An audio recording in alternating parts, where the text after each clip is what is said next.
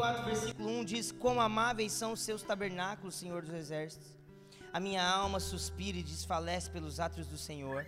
O meu coração e a minha carne exultam pelo Deus vivo. É, Salmo de Corá. Sabe, meus irmãos,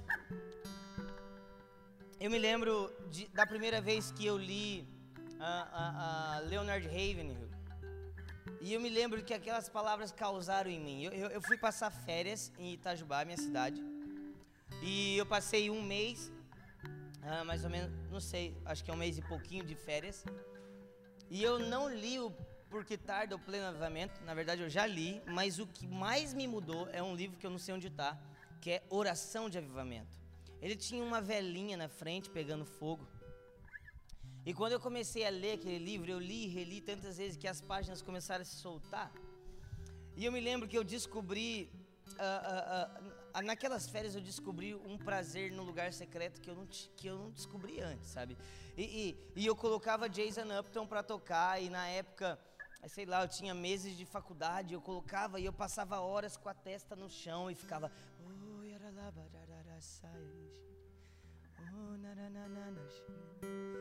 horas e horas, e quando eu levantava minha testa estava marcada.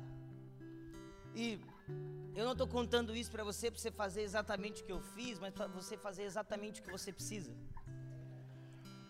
Sabe, às vezes existe um grande perigo, Carlão, da gente nascer em Sião e a gente não sabe subir de volta, sabe? A gente não sabe o preço que foi subir. A gente faz parte de uma igreja boa, a gente escuta pregação boa, a gente está acostumado com o poder de Deus e a gente não se lembra o preço de subir de novo, sabe? A gente não se lembra o caminho das pedras, a gente não lembra como é que é pôr a mão nos espinhos, mesmo que tenha que pôr a mão no espinho para subir um pouco mais alto. Vamos lá, alguém está comigo? Eu gosto muito de uma pregação do Paul Washer, que ele em lágrimas começa a dizer: você precisa subir a um alto lugar, então você pega uma pedra e você começa a jogar nos céus até que os céus se abram sobre você. Eu nem tinha falado com isso com o Davi, nem falei isso com o Canta ainda. E na hora que eu sentei do lado do Davi, o Davi falou assim: cara, eu sinto que eu preciso começar a vir toda quarta-feira para a igreja, cara. Ah, alguma coisa está para acontecer, a gente precisa buscar mais. Sabe, eu não busco para ser aceito, eu não busco para ser amado, eu não busco para Jesus me dar alguma coisa, não, eu busco porque eu quero, eu busco porque eu amo, eu preciso viver algo novo. Alguém está me entendendo aqui? Sabe, diz uma coisa, não confunda Deus te ama com Deus te aprova.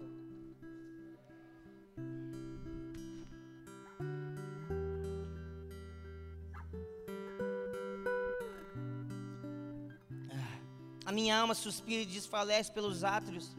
O meu coração e minha carne exultam pelo Deus vivo.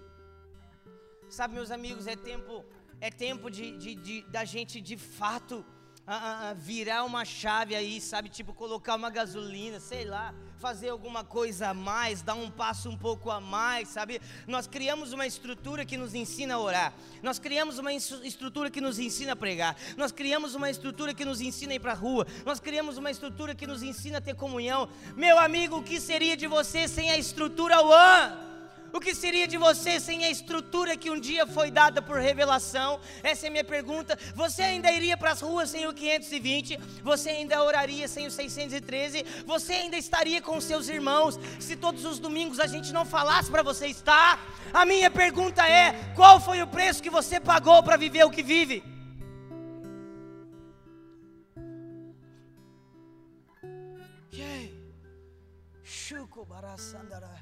Meu amigo, eu vou te falar uma coisa, eu tô muito disposto, eu estou muito afim para gastar a minha vida pelo Evangelho, eu estou muito disposto, sabe, quando eu vejo aqueles generais de Deus, homens de Deus orando lá em cima daquele palco, ou em outros palcos, ou então quando eu abro meu Instagram e eu vejo qualquer coisa do Cantarino, parece que uma flecha me atinge, cara, qualquer coisa que eu vejo desses homens de Deus, parece que uma flecha me atinge, e eu falo assim, sabe o que eu falo?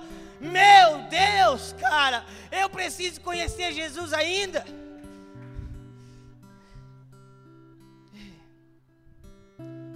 Não, você precisa entender, eu não estou numa competição. Não é sobre uma competição, é sobre, meu Deus, eu quero viver também, cara. Eu também quero saber, eu também quero ver, eu também quero viver. Todas as vezes que eu vejo alguém pregando com fervor e lágrimas, eu fico mexido. Eu nem sei mais o que ele está pregando, eu só fico focado nas lágrimas e no fervor. Eu falo, meu Deus, cara, será que eu ainda queimo? Será que eu ainda amo? Alguém está comigo aqui? Será que eu ainda amo? Será que eu ainda queimo?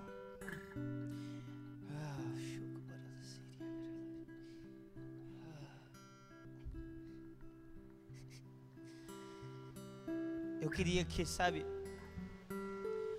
eu não sei explicar, cara, eu queria que, tipo, uma bomba de amor caísse aqui agora e as pessoas de fato entendessem o que eu estou tentando dizer, sabe, quando eu leio história, sabe, a gente precisa voltar a ler um pouco o avivamento, a gente precisa saber um pouco mais, sabe, tipo, meu Deus, cara, quando foi que a gente se acostumou em saber só o que nos ensinam?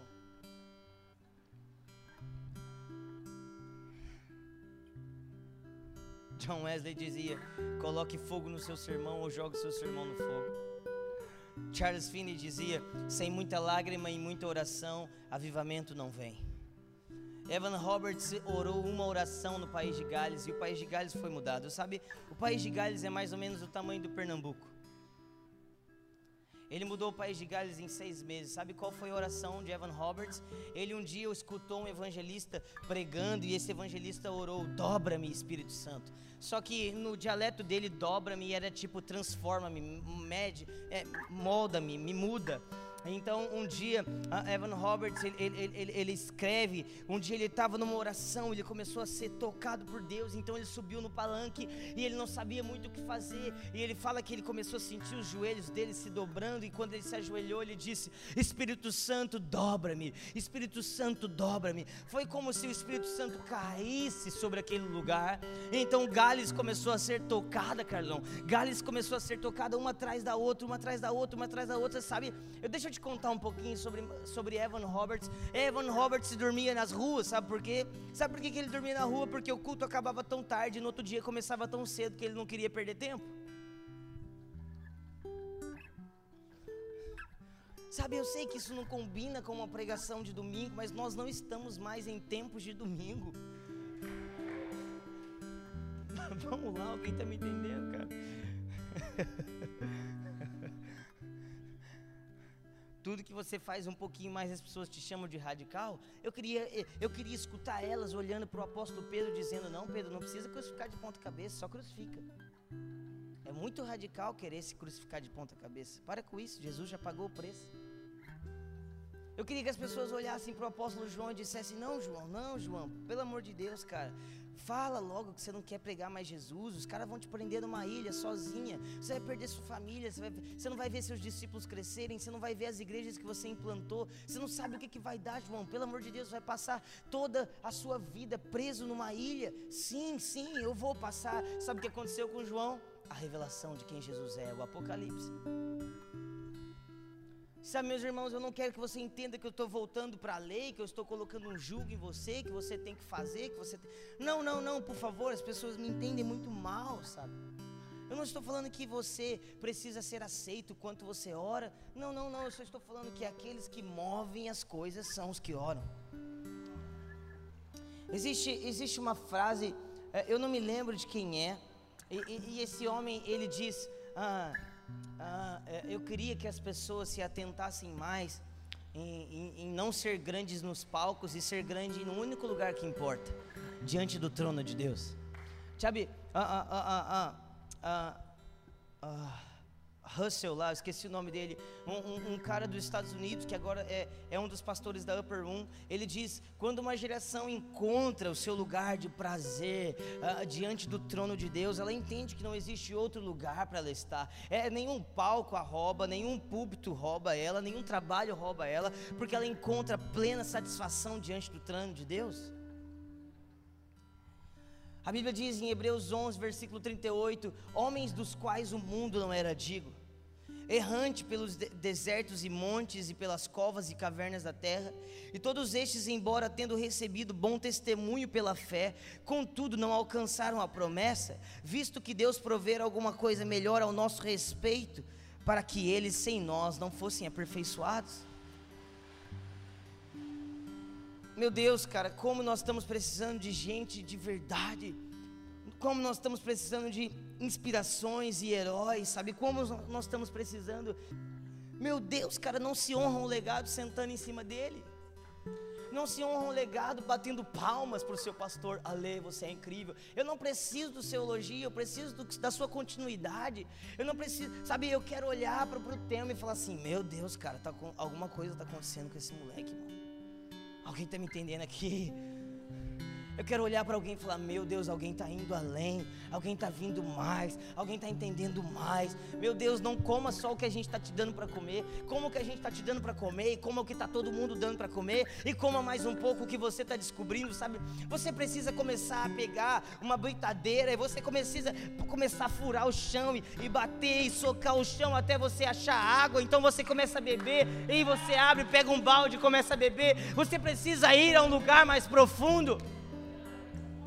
Espírito de sabedoria e de revelação, você precisa buscar, você precisa querer. Meu amigo, é simples, sabe? Deus ama todos, Deus justificou aqueles que os aceitaram pela fé, mas os conhecedores dos segredos de Deus são aqueles que procuram no terreno, eles ficam procurando, porque a Bíblia diz, achei uma pérola. Só acha quem procura, não acha quem estava lá, sabe? Eu achei uma pérola. Sabe, gente, eu vou te falar uma coisa. Nós estamos precisando de mais alguém. Sabe, eu não estou falando do One, sabe? Eu estou falando das nações. Eu estou falando das nações. Alguém está me entendendo aqui? Por favor, tire essa mente de predestinado da sua cabeça. Tire essa mente de que Deus escolheu alguns. Para de se limitar. Ah não, mas o Alê é diferente. Ah não, mas o Canta é diferente. Ah não, mas o Brunão é diferente. O Todd White é diferente. O Bill Johnson é diferente. Sim, de fato eles são diferentes. De fato eles têm uma graça. De fato eles têm algo. Mas, meus amigos, eu cansei de conhecer os escondidos. E os escondidos são tão preciosos quanto os que estão em público. E eu não quero saber se você vai ser escondido ou em público. Eu quero saber se nós podemos achar alguém de verdade, alguém a mais no nosso meio. Eu quero saber se alguém vai brotar no nosso meio como alguém que tem de fato florescido, como alguém que tem trazido frutos e dito, olha, eu aprendi aquilo lá com vocês, mas isso aqui é novo, olha, vem escutar o que eu tenho de novo. Alguém está me entendendo aqui? Vamos lá, alguém está me entendendo aqui?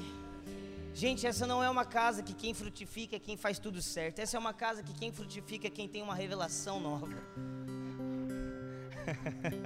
Todas as pessoas que de fato começaram a frutificar no An e de fato começaram a alcançar lugares de estatura no An, são pessoas que não ficaram pertinho da gente, mas pessoas que de fato chegaram um dia na gente e disseram, olha, eu tenho isso aqui que complementa isso aí. Porque, meus amigos, amigos eu já tenho, amigos eu não preciso de título, você pode ser meu amigo. Mas se você quer ser o co-participante da obra, você tem que ter alguma coisa para cooperar com a obra.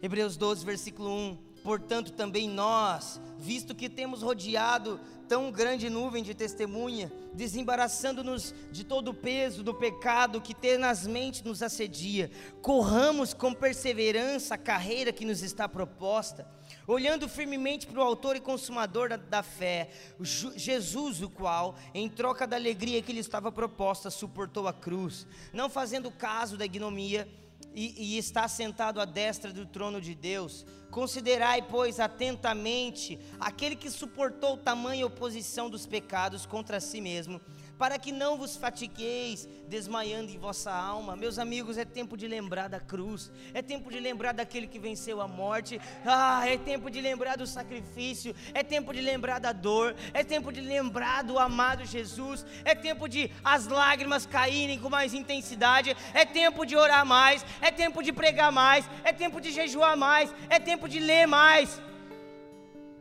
Alguém está comigo? Meu Deus. Filipenses 2, versículo 5. Tende em vós o mesmo sentimento, quem ouve em Jesus. Tende em vós o mesmo sentimento, o mesmo desejo, o mesmo ardente expectativa, a mesma alegria que teve em Jesus Cristo. George Whitefield, A história diz, 18, que ele tinha o corpo fraco, tipo igual a gente, ele era magrinho, ele tinha problemas de respiração. Sabe, George Whitefield, ele começou a pregar nas ruas e a história diz que ele inspirou inclusive John Wesley e Charles Wesley. Sabe, e George Whitefield, e quando ele começava a pregar, acontecia algo tão sobrenatural com ele, mamá, que ele começava a pregar e a voz dele era ouvida de tipo 1,5 km, 2 km de distância, sem microfone. E ele pregava em praças abertas, e quando ele começava a pregar, as pessoas começavam a chegar, e as pessoas começavam a ser salvas.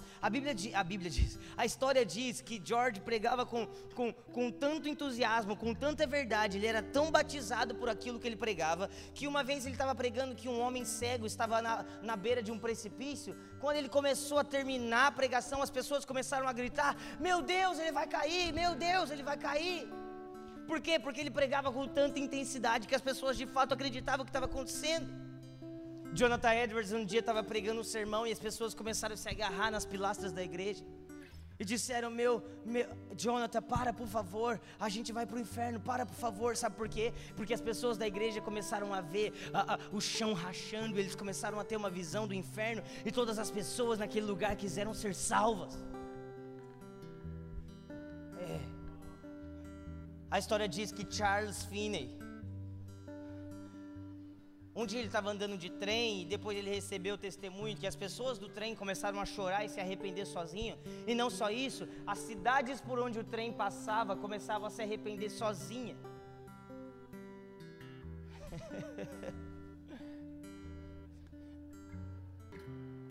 Mateus 26, versículo 38, então lhes disse: a minha alma está triste até a morte, ficai aqui e vigiai comigo. Jesus disse para os seus discípulos: fiquem aqui e vigiem comigo, a minha alma está triste até a morte. Meus amigos, eu sei que Jesus não está triste, eu sei que Jesus venceu a morte, eu sei de tudo isso, mas eu sei que ainda algumas coisas machucam o coração de Jesus, e eu sei que ainda o Senhor Jesus está dizendo para alguns discípulos, fala comigo, alguns discípulos, não todos os discípulos, porque ele disse isso só para 3 discípulos. Ele virou para os seus discípulos mais íntimos e disse assim: cara, vocês não podem ficar aqui e vigiar comigo, eu já deixei os mais rasinhos lá embaixo, vocês não podem ficar aqui e vigiar comigo, existem algumas coisas que doem no meu coração, existem alguns clamores maior. Meu Deus, cara, será que você pode ficar aqui e vigiar comigo? Meu amigo, eu não estou aqui para te gerar um peso, não, eu estou aqui para você olhar para o plano maior de Deus. Você tem expectativa a respeito do que Deus pode fazer nas nações. Sabe, o que você lê nos livros, o que você lê na Bíblia é possível, pode acontecer.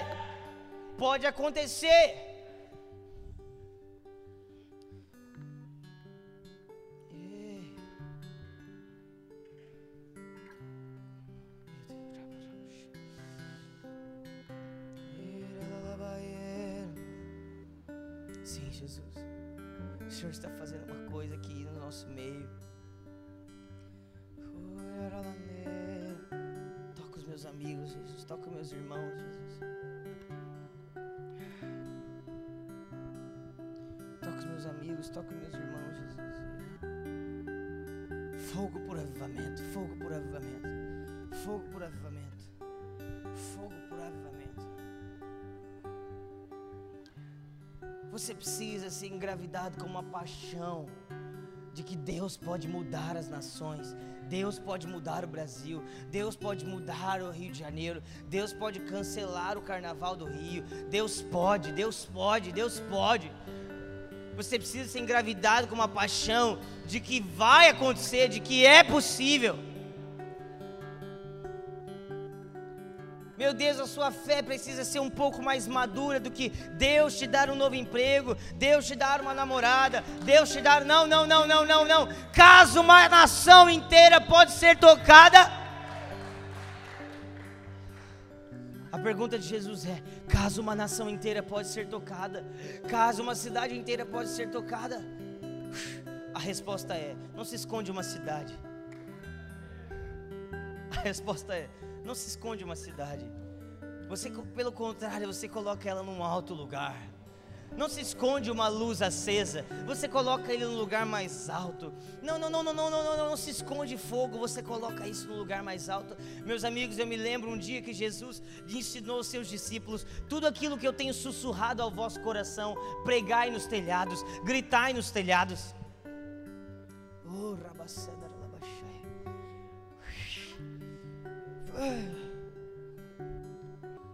o que começa a acontecer quando homens como Keith Green, que morreu com seus 27 anos e o seu legado respinga em nós até hoje. O que começa a acontecer quando esses homens, quando essas mulheres se tornam pessoas normais? O que começa a acontecer quando a McPherson, aquela que fundou a Quadrangular? O que começa a acontecer quando essas mulheres começam a tomar a linha de frente? O que começa a acontecer com aquela mulher que fundou o Exército da Salvação? Você sabia disso? Que o Exército da Salvação era liderado por uma mulher? O que começa a acontecer quando Catherine Kuhlman começa a aparecer nos nossos cultos? O que começa a acontecer quando o extraordinário toma um lugar de normal? Sabe, as pessoas olham para o Azusa Now, e eles olham para o Descend, e elas falam: uau, que legal. Meu Deus, cara, Lou Ingo vendeu a própria casa. Ele vendeu a própria casa para alugar um estádio no Azusa Now. Ele não sabia se ia dar certo, ele não sabia se ele ia receber de novo.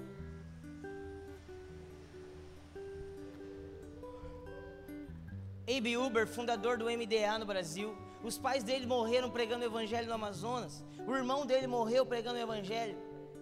Ele tinha uma igreja estabelecida no Nordeste do Brasil. Sabe o que ele fez? Um dia o Senhor acordou, ele acordou e Deus disse: você precisa ir para São Paulo, liderar uma igreja em São Paulo. Sabe o que ele fez, Breno? Depois de anos de ministério, depois de ter uma das igrejas mais bem sucedidas do Brasil, depois de liderar a maior rede do Brasil, sabe o que ele fez? Ele pegou a família dele e se mudou para São Paulo para começar de novo. Agora, o que começa a acontecer como uma Hydie Baker para de ser exceção e se torna alguém normal? O que começa a acontecer quando um Gabriel Cantarino, quando um Cardoso se tornam pessoas normais? O que começa a acontecer quando Todd White, cara, ele deve ter uns 7 anos de convertido e ele já mudou a história? O Senhor me disse: Ale, eu quero tocar vocês com fogo de avivamento. Eu quero tocar vocês com paixão por avivamento. Eu quero tocar vocês com paixão por mudança. Eu quero tocar vocês com indignação. Vocês vão ser chacoalhados. Vamos lá, alguém está me entendendo aqui? Oh. Lucas 11, versículo 1. Jesus ensina-nos a orar.